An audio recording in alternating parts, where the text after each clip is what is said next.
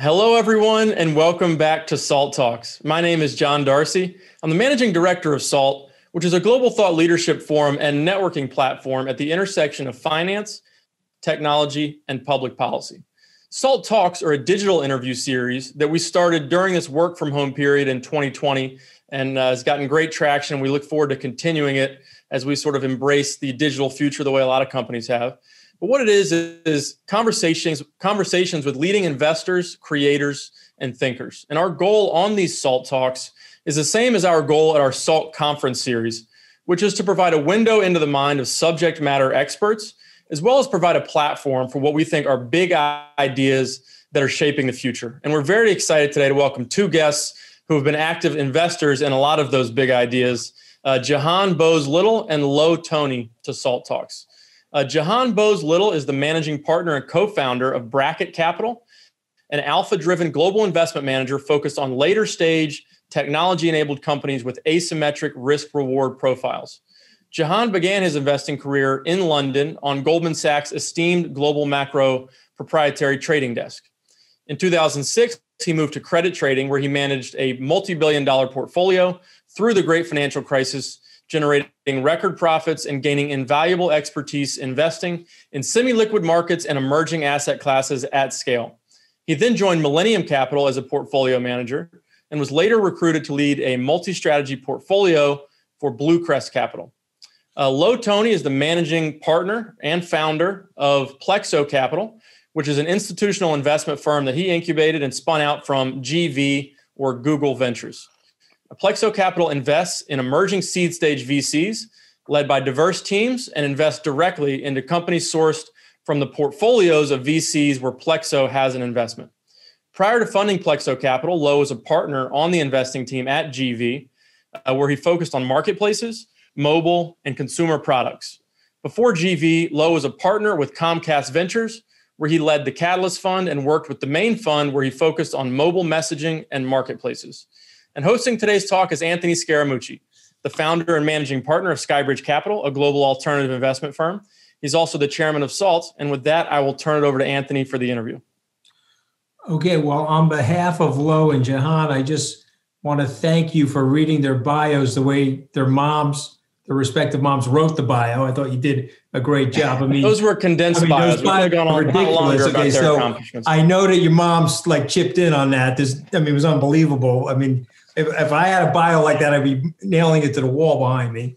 So congratulations to both of you. I want to start with both of you with a question I ask everybody. And so and our, our people love hearing about this. And I'll start with you, Lo, just randomly. I need to hear something about your life I can't find on Wikipedia or from the bio that your mom wrote on your behalf. So tell me something about you that's uh, we need to know.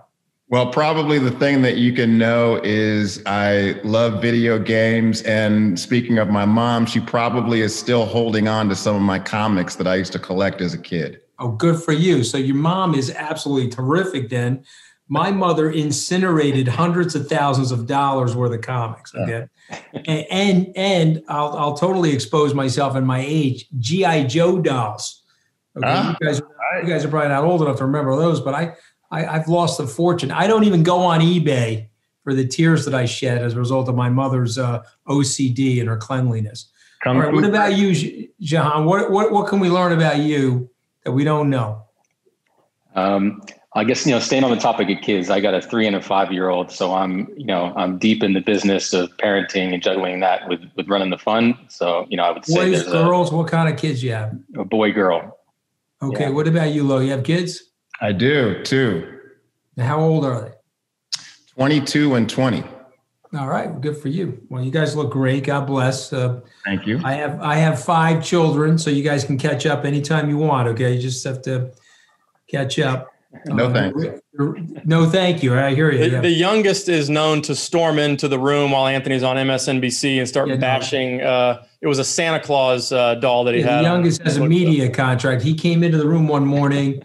I told you not to work on Saturdays. He like karate chopped me in the Adam's apple. He took out Santa. He pulled me out of the, it was, it was a bad scene on live television, but we get through these things. Okay. So you both have these amazing careers. And so we have to- so many young people that listen in, and they're looking at the two of you and saying, okay, my God, congratulations on your careers, but how do I get started? So describe the early parts of your careers, if you don't mind, and talk about the trials and tribulations, the successes and failures, but what was the arc and the mindset to help you get to where you are? Why don't we go with you, Jahan, first, and then we'll have Lo follow up.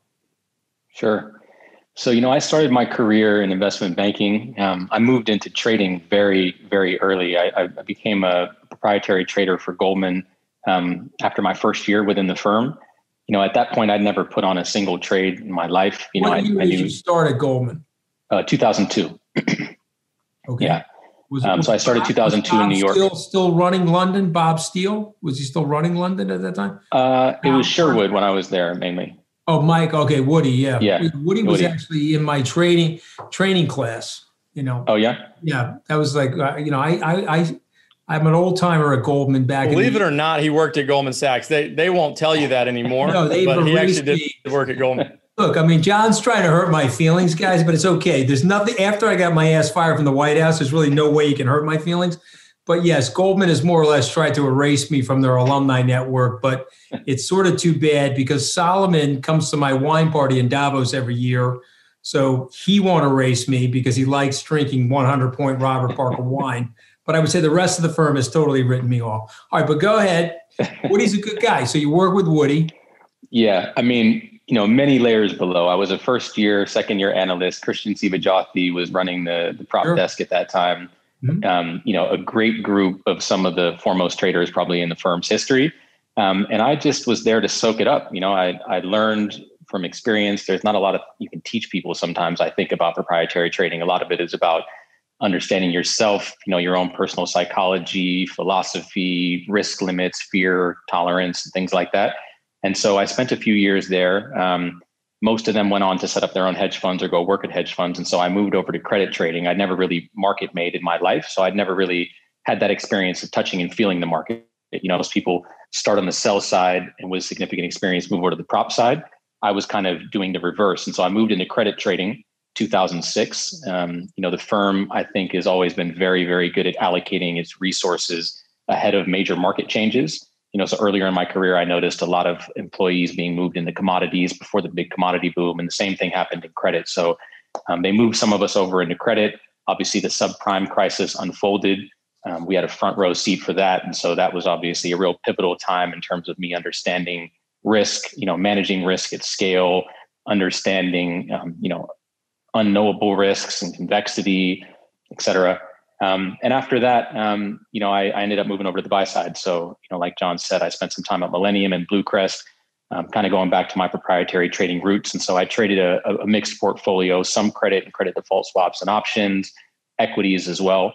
Um, and so, you know, that's generally been the arc of my career before I came back to California, which is where I'm from, in two thousand seventeen uh, to set up Bracket Capital, which is focused on private markets. Okay, terrific. And and so, so Lo, take us back. And take take us through some of these trials and tribulations. Sure. Not as fancy. John, I was listening. That's pretty fancy. I almost had to go and dust off my finance book to understand what he was like doing. Unbelievable Goldman Sachs humble bragging. We'll get to that later. Unbelievable. There was like a potpourri of name dropping and even through convexity in there, Lo Toney. I mean, come on. Right? I, I mean, I've been on Wall Street for thirty-three years. I still have no idea what convexity is. That's fine. it, rub it in, up, rub I, it in, Jahan. Rub it in. Go ahead, Lo Toney. Go I ahead. I learned about convexity from Jahan, actually. I was like, wait, conve- okay, all right, got it, got it. So my background goes all the way, born and raised in Oakland, uh, went to school in Virginia, Hampton University, a historically black college. Decided that I wanted to to enter finance as well. I wasn't fancy enough to go to Goldman or Morgan. So I ended up at, at some of the commercial banks. And I really discovered that the thing that was really interesting to me was more on the technology side. So the reputation that I developed was, believe it or not, when I was in college, I actually took computer science classes. I cannot use any of those languages anymore. Things like COBOL and Pascal. Although if you work for a financial institution, you probably, you know, every now and then you have to break some emergency glass and pull a COBOL programmer out so your whole system doesn't crash, because a lot of these infrastructure plays are still running on them, believe it or not. But nonetheless, decided that what I really was most interested in was just nerding out on technology, and always looked for ways to see if I could do clever things with Excel pretty much at the time to solve some of the problems that I was tasked to do. Went back to grad school, and during grad school, I entered thinking, maybe now I actually will be able to go work for one of those fancy investment banks. I was a little more interested in the, you know, the Hambrechts and Quist or the Robertson Stephens of the world, because, you know, at the time, the Four Horsemen, as they were called then, were the ones that were taking the tech companies public, because the the fancier brokerages didn't really understand or maybe even believe mm-hmm. in the power of these new technology companies that were coming to market. Now, a funny thing happened, you know, on my way to the Coliseum. I ended up meeting a lot of venture capitalists. I, I was fortunate to go to, to Cal. I think that also played a role, because just proximity wise, there were a lot of V Cs that would come in and just talk about what they were doing. And I had this epiphany that, wow, it's actually, I think, more interesting what they're doing, which is at the front end, as opposed to what the bankers do, which is on the back end. So I decided to completely shift gears and to focus on trying to get into venture capital. So the eager beaver that I was, I would run up to every V C that came to speak to our class and ask, how do I do it? Got some good advice. Go be a product manager, run a P and L, see if you can be a C E O of a venture-backed company. And that's the path that I set myself upon. And you know, had some great experiences doing some of those things at companies like eBay. I was employee two thousand eight hundred thirty-eight, I think, when I came in, and four years later, they were fifteen thousand people, developed a great network there, and then was able to have some good experiences at companies like Zynga, the creator of, of Farmville, and, you know, learn kind of, I went there because I wanted to learn about game mechanics. I felt that game mechanics were going to be something big, and who would have ever thought that the combination of that eBay and marketplace experience along with game mechanics um, would actually be able to help me understand some of these models that I see today. But I was also fortunate to, to finally enter venture capital through Comcast Ventures, and then was pulled over into to G V, uh, formerly Google Ventures. And the early stage investing unit for Alphabet is G V's goal. Saw a lot of amazing companies that came through, got to work with some incredible venture capitalists that helped me really understand how to invest. And there was a strategy that was in place to kind of drive some alpha by working with G Ps that were Black and people of color and women, and decided to productize that strategy and kind of convince the folks at G V that, hey, I, I think I want to just take this model that we've been using, and then I'd like for you to keep paying me while I develop this into a, a platform, and then spun out with Plexo Capital. You need to be my agent, Lo. That sounds like a pretty good deal. Yeah, it's, a, it's an amazing career. I uh, I have a relationship with David Drummond. You, you may or may not remember David, who was G C there. Absolutely. Uh, David was my internal sponsor when he was there for, for Plexo Capital, along with David Krane, the C E O of G V, who reported into David Drummond at the Alphabet level. Um, I can't think of Jack's last name now, but he's a, a guy from New York. Uh, maybe Jack Abernathy, maybe? I'm, I'm not sure. But but David was a terrific guy. And David uh, is good friends with Ronnie Lott. And so mm, we right. do a number of Super Bowls together. Um, that's right. Which hopefully we can get back to those uh, post-pandemic. We can go back and party at the Super Bowl. Uh, Jahan, let's talk a little bit about the limited partner, general partner relationships. And could you share the way you partner and, you know, do co-investments and so on? And I'll, I'll ask Lo Toney the same question, but what's your thought process and philosophy there? Sure. Um You know, I think like a lot of things within venture capital and perhaps just in financial markets right now, that that relationship is really evolving. Um, and so I think our relationship with Plexo, you know, Plexo is an L P in Bracket Capital, and Lo and I know each other very well, um, it's evolving to encompass more, I think, than perhaps what was traditionally the standard arm's length, you know, L P writes a check into the G P who operates, you know, kind of with full discretion and reports back on a quarterly or annual basis. Um, I think that just as funds like ours are beginning to be more creative and thinking about ways to approach the market, we'll probably talk about that more later.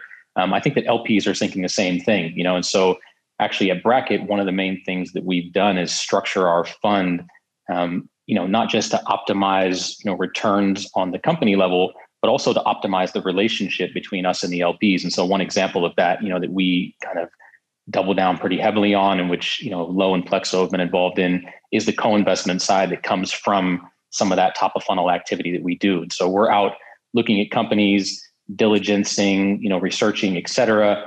Um, and, you know, many of the L Ps, you know, in our cap table um, are highly sophisticated as well. You know, some on the technology side like Lo, some from traditional hedge funds, institutional manager, et cetera. And so they have their own view um, and there may be things they want to double and triple down on, which make more sense in the context of their portfolio at their level um, than, than our level. So we have an operation where we invest, you know, primarily from the fund, and we report and kind of, you know, manage that relationship in a standard way.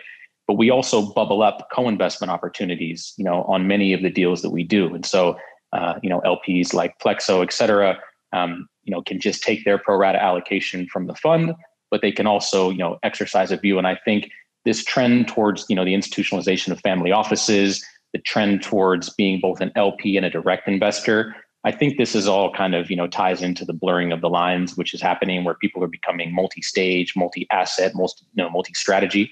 Um, and so most of our investors, um, you know, are, are quite active on the co-investment side as well. Um, and this is a trend that I think that we're going to, you know, continue to see develop. Anything you want to add, Lo Toney?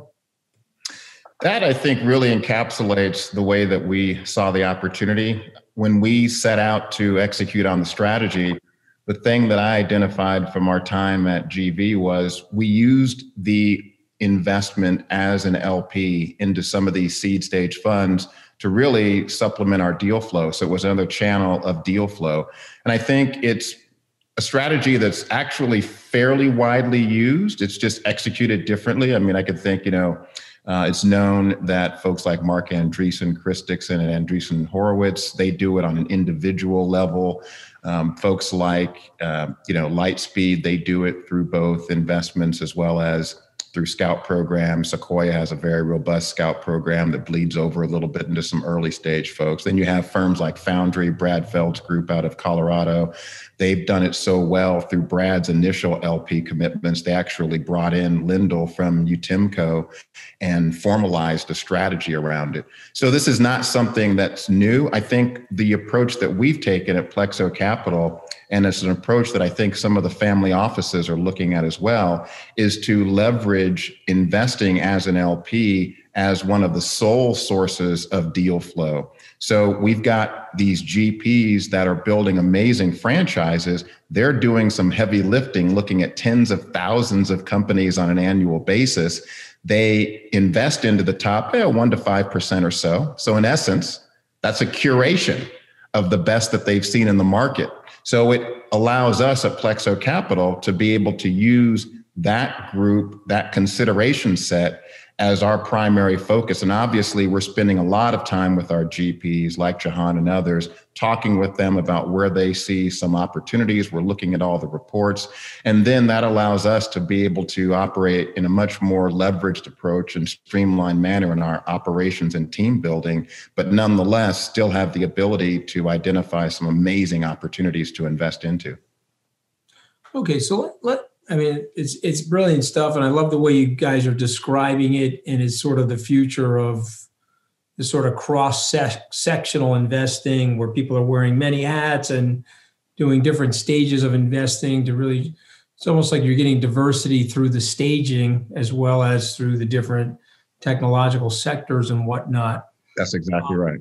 What what are some of the, what are some of the most important trends that you're seeing in venture capital in private markets right at this moment?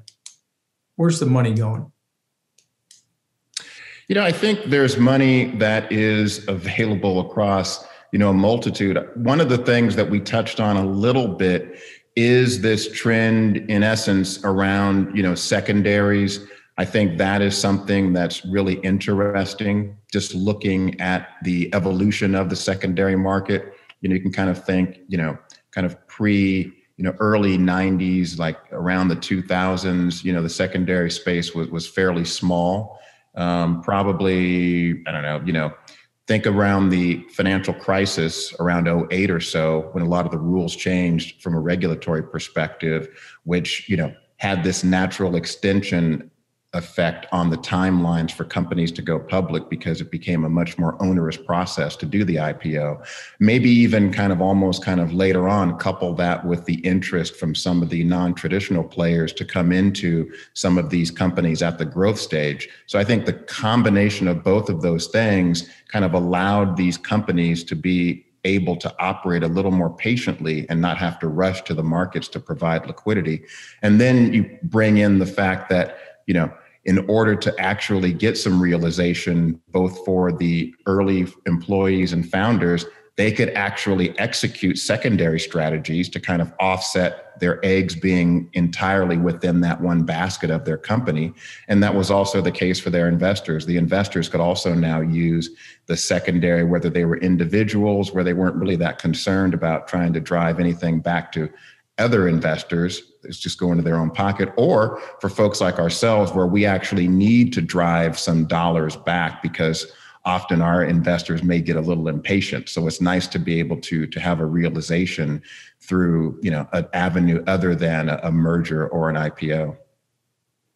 Jahan, that blurring yeah. uh, between public and private markets, that's that's one hundred percent a positive development, and allows smaller and a more diverse set of investors to get involved in some of these exciting tech companies early. Are there any downsides to that blurring, or how do you think about sort of this democratization of access to, to private companies? Yeah, I think it's a great question. And I think I think there's interesting points to to explore on the on sort of the supply and demand side. You know, I'd say one of the things, one of the benefits to being, uh, you know, new to a space is that sometimes, you know, you what you may lack in experience, you may make up for with sort of clean eyes, right? And so when we first entered the market after having spent so much time on the traditional side, one of the things that stood out most to me, and this is kind of how my partner Yald and I began to, to zero in on this strategy, was that every other developed market really is a secondary market, right? In venture, you have this unusual bifurcation whereby the primary market is probably one hundred times larger than the secondary market. Secondary market is generally an afterthought. And what you think of as venture capital is primary market investing. But you know, the stock market has a primary market as well. It's the I P O, right? And the bond market has an as a you know has a primary market, which is the new issue. But neither of those markets are what fund managers spend their time trading, right? You actually operate almost exclusively in the secondary market in stocks, bonds, real estate, collectibles, et cetera. So coming into venture, um, and also thinking a lot about competitive advantage, right? And thinking about, you know, kind of transferring some of the skill sets which myself and the team had from other areas over. over into the private market landscape, um, the idea, you know, struck out to us is, is quite obvious, right? That as companies were extending their duration, you know, as Lo was referring to, you know, a company like Amazon went public, you know, sub five hundred million dollars valuation. You have ByteDance now worth two hundred fifty billion dollars, right? So clearly the value creation is happening disproportionately in the private markets. The duration is extending because there are so many diverse capital sources helping to keep these companies private for longer. Um, which creates, uh, you know, speaking of impatience, right? It creates an, an unfeasibility for the average employee, right? For the first time entrepreneur and also for the average employee. And oftentimes for an early stage investor to wait ten, twelve, fifteen, seventeen years for a liquidity event, um, you know, is, is, is impossible in all but the most unusual circumstances, right? And so I think that there was this view within Silicon Valley for a long time that if you were committed to your company, that you should be able to wait until a public market event, you know, and I think that with a three to five year timeline, it's probably reasonable, right, for alignment of interests. I think once you start talking about double digits, right, you know, people start these companies and join these companies in their mid twenties, you know, by the time they're in their mid thirties, life has often changed, right, and responsibilities have changed, et cetera. And so um, I think, you know, the the outcropping of the secondary market is just an inevitability, right? As long as there is capital that wants to find its way into the primary markets, the private markets, which there is, you know, this will continue. And to your point, you know, when you think about democratization, Um, you know, there's, you know, there's one side, which is currently very topical, obviously, right, as we're recording this, which is, um, you know, access to stocks, and those might be public or private, and that's sort of on the demand side. Um, but to Lo's point, you know, the democratization works in the other direction as well, you know, and I think if you, if you feel like you want to join a startup, if you have that energy, if you want to create one, you want to be an entrepreneur or be involved in an entrepreneurial enterprise, and you realize that, you know, you're taking a thousand or a hundred thousand to one odds, right? But perhaps you're willing to do that.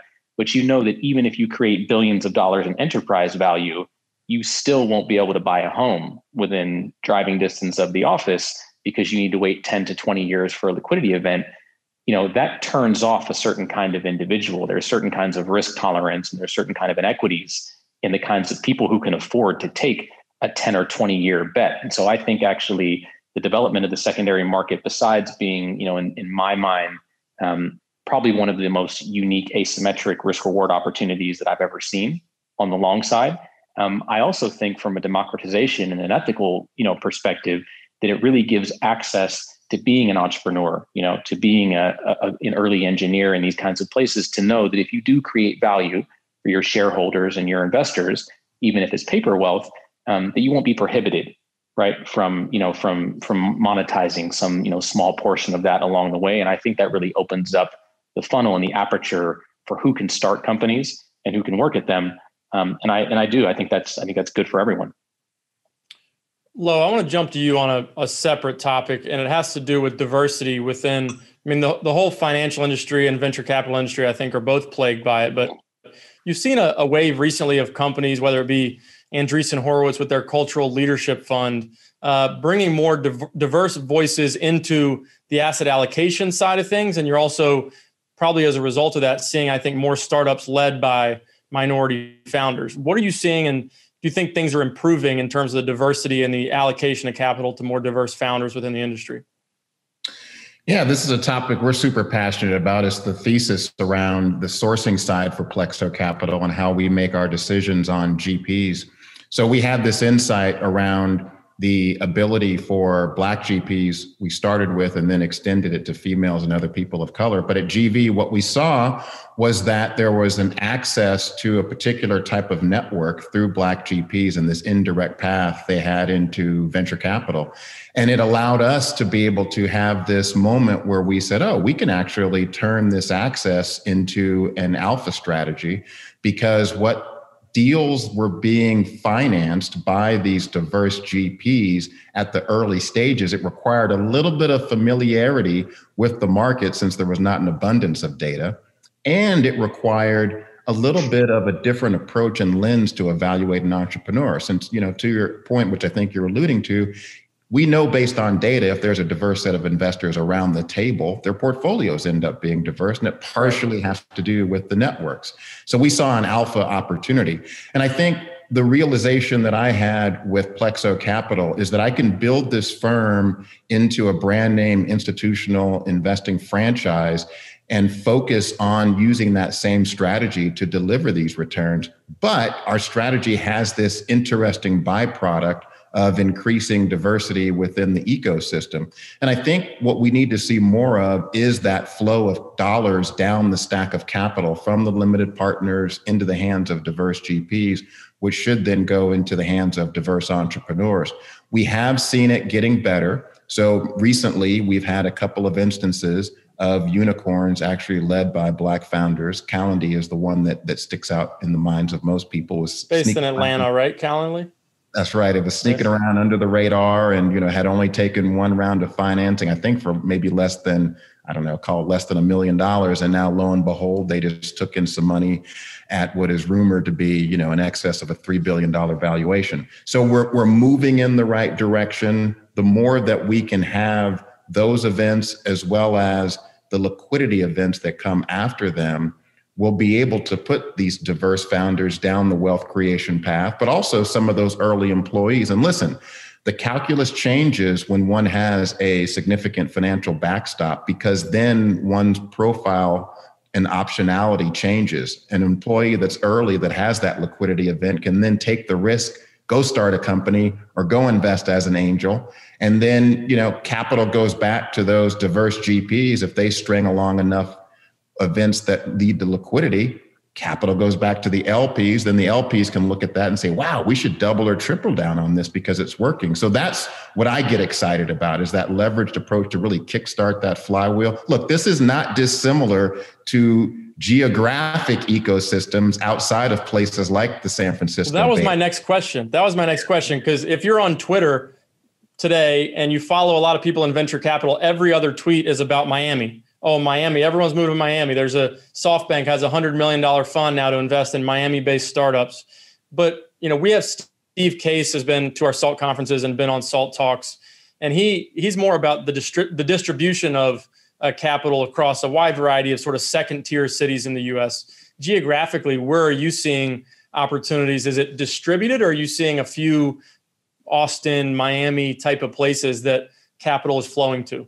It's a combination. The one thing that this pandemic has shown us is that we've changed on a psychological perspective in our acceptance of being able to have a remote workforce, a distributed workforce, and also this notion around, do I necessarily need to go and visit a company in order to get comfortable? You know, for a long time, there was this thought that in order to be an investor, you wanted to invest in your backyard so that on your way home from the office, you could pass by your entrepreneurs and see if their cars were still in the parking lot. So right? If you're on the Google bus, you're waving out the window at your, uh, at your companies you invested in? Okay.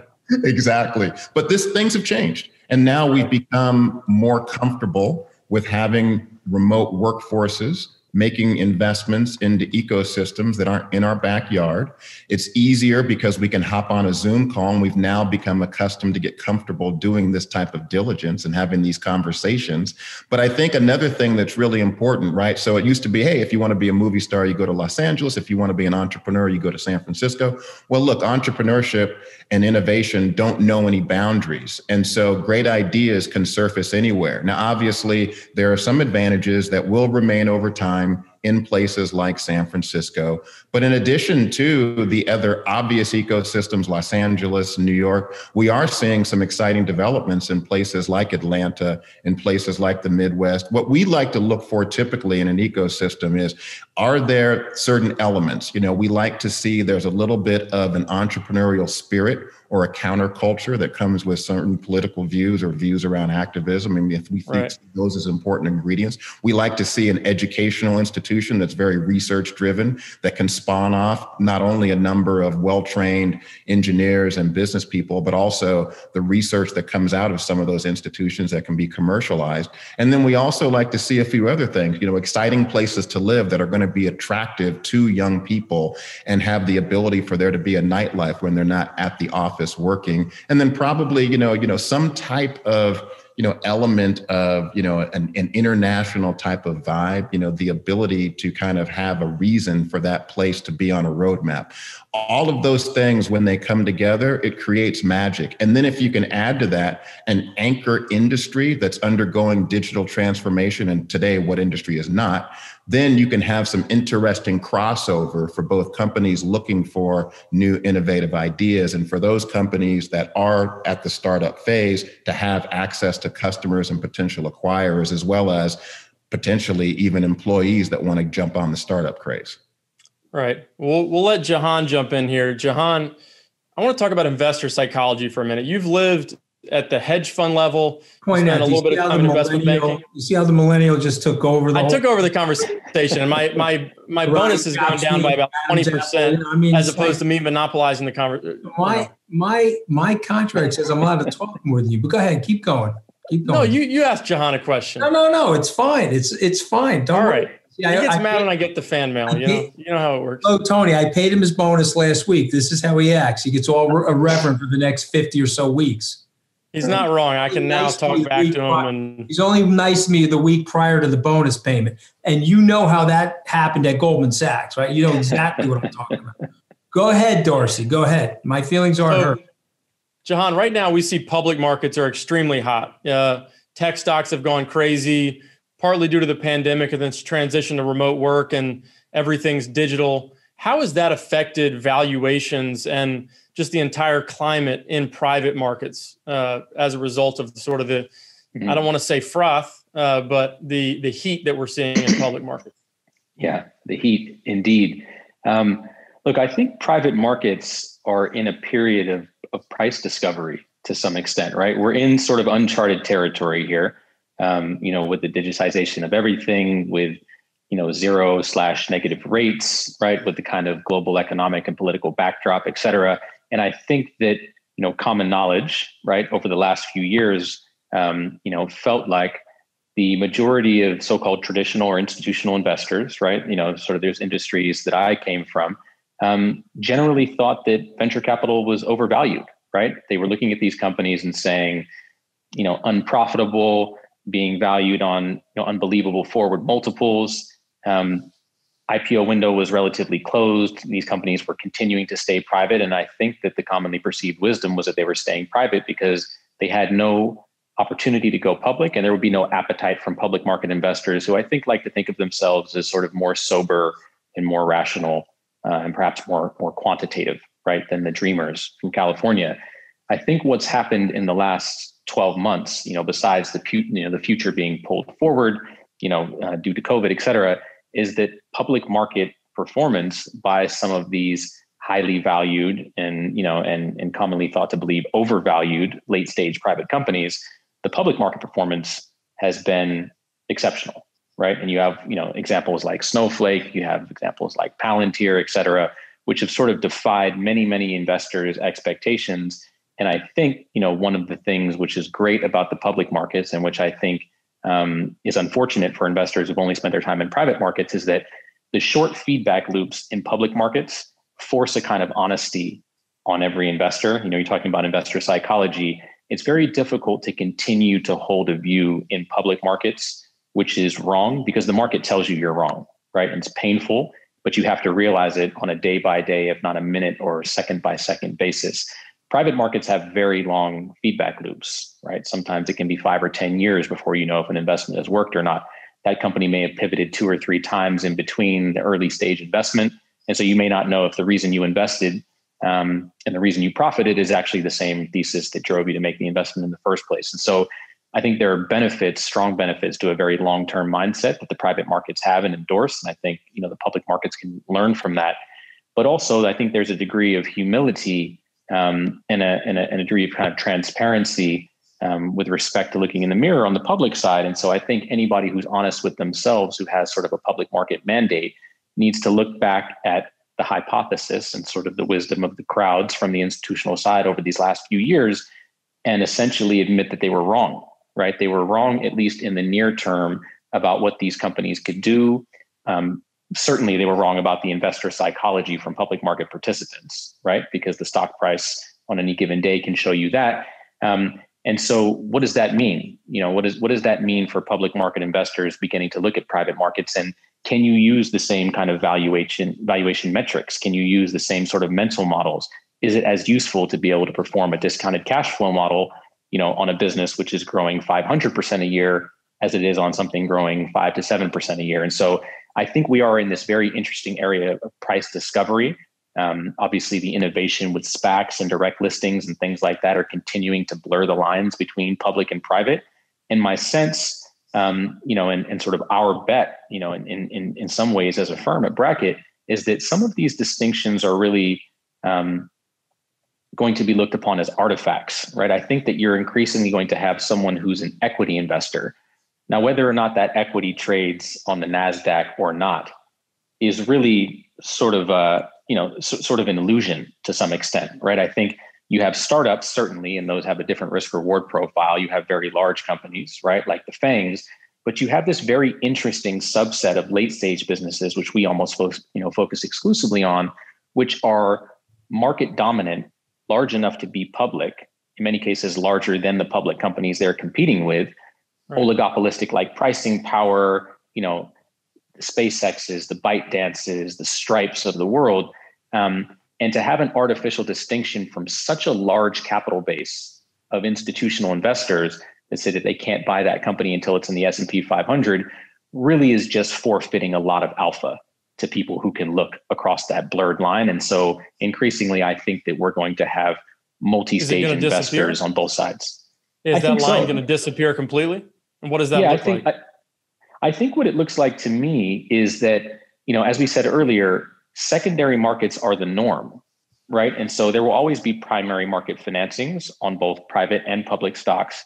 But um, I think that the end game is a very liquid secondary market, which is orders of magnitude larger than the primary market, which, as we said, is the case of pretty much every other developed asset. And I think that the ability to buy an Airbnb last year or a Stripe this year will probably be, you know, not be as liquid as buying Amazon stock today, but it might look something like the corporate bond market. And so increasingly, I think you're going to see these things changing hands once companies can get their head around, you know, the rules and regulations. And there are concerns about having people in private companies, you know, sell stock too early. There are moral hazard issues that need to be worked through, et cetera. But all those things are, are achievable. Um, and so I think eventually, yeah, you're going to have a stock market, right? And that stock market yeah. will span the gamut. Yeah, I mean, with Stripe, it what raised at a thirty-six billion dollars valuation in, I don't know, was it September or was it earlier in the year? We call late yeah, in the year and we're interested in, in uh, you know, maybe buying some. Oh, it's one hundred. That's right. Just the movement that you're seeing in private markets, the magnitude of those moves, I guess, is a reflection, almost magnified, that you're seeing of the the heat, as we said, in, in public markets. But great time to be where you are, Jahan, for sure. And Lo, uh, you guys partnering as well. I want to ask one more quick question. We'll get quick responses about government regulation. So, you know, we've seen a wave of outcry about censorship on social media. We have a new administration coming in that, you know, potentially could be a little harder on the regulatory front as it relates to business and tech. Uh, what do you expect to change at all, if at all, in the new administration as it relates to uh, you know, regulation around uh, tech companies? And how do you expect that to affect, you know, public and private market prices? And we'll start with you, Lo. What an interesting question. It's a tough one to answer fast, but I, I will just say that I think that we have just seen, along with the change in the administration, we saw some of the forces that came to light that led to some of the issues that we had around political parties clashing. And clearly the platforms play a role in that. And I, you know, I go back to something that I think about, which is, you know, the First Amendment is designed to protect individuals from the government. But, you know, when we look at the decision-making process that, that Jack Dorsey went through on Twitter when he was making his decision around former President Trump, the one thing that came to light, to surface to me was, you know, oh, of course, he, you know, he can do whatever he wants to. It's a private company, you know, but what happened, because, you know, individuals have options. You can go to another platform, right, and start your own site. But, you know, what happens when that platform becomes so dominant that it's almost like a utility where everyone that has something to say is expected to go on? And so, you know, I think we're in this interesting point where, you know, once again, we are seeing how technology evolves at such a rapid pace. It's it's almost impossible, especially for documents that were written three, four hundred years ago, to try and keep up. Right. Jahan? Yeah, um, I think, you know, what I'd add there is that, you know, from my perspective, I expect there to be substantial regulation on large public tech companies and and, and the platforms in particular. Um, I feel like that's I feel like that's coming.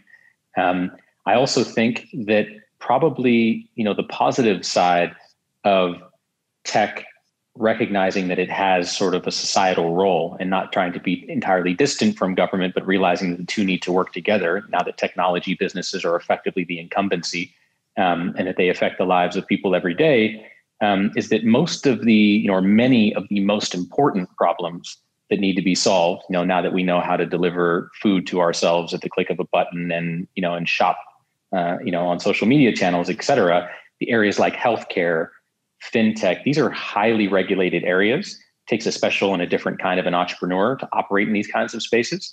Um, and so I think, you know, the recognition that technology companies need to find a way to cohabit with governments, national governments and local governments. Um, you know, there's a lot of wood to chop on that side, but there's also a lot of opportunity, because I think that the real promise of some of these venture-backed businesses, if they're really going to be transformational, is to deal with some of the most important problems, and some of the most important problems in our society are in those heavily regulated industries. Um, and so it won't be easy, uh, but I think um, I think that there's actually, you know, cause for a lot of optimism, or, you know, around governments and technology businesses learning how to work together. Well, Lo and Jahan, thank you so much for joining us today on SALT Talks. Anthony, very sorry for taking over the conversation. It was too interesting. Our guests today were too interesting. I felt compelled to jump in. And next time, we don't have time for it today, but Jahan is going to show off his musical talents on SALT Talks here. Um, you know, he he sort of had to keep his his musical career on the down low, Tony, uh, when he was at Goldman Sachs.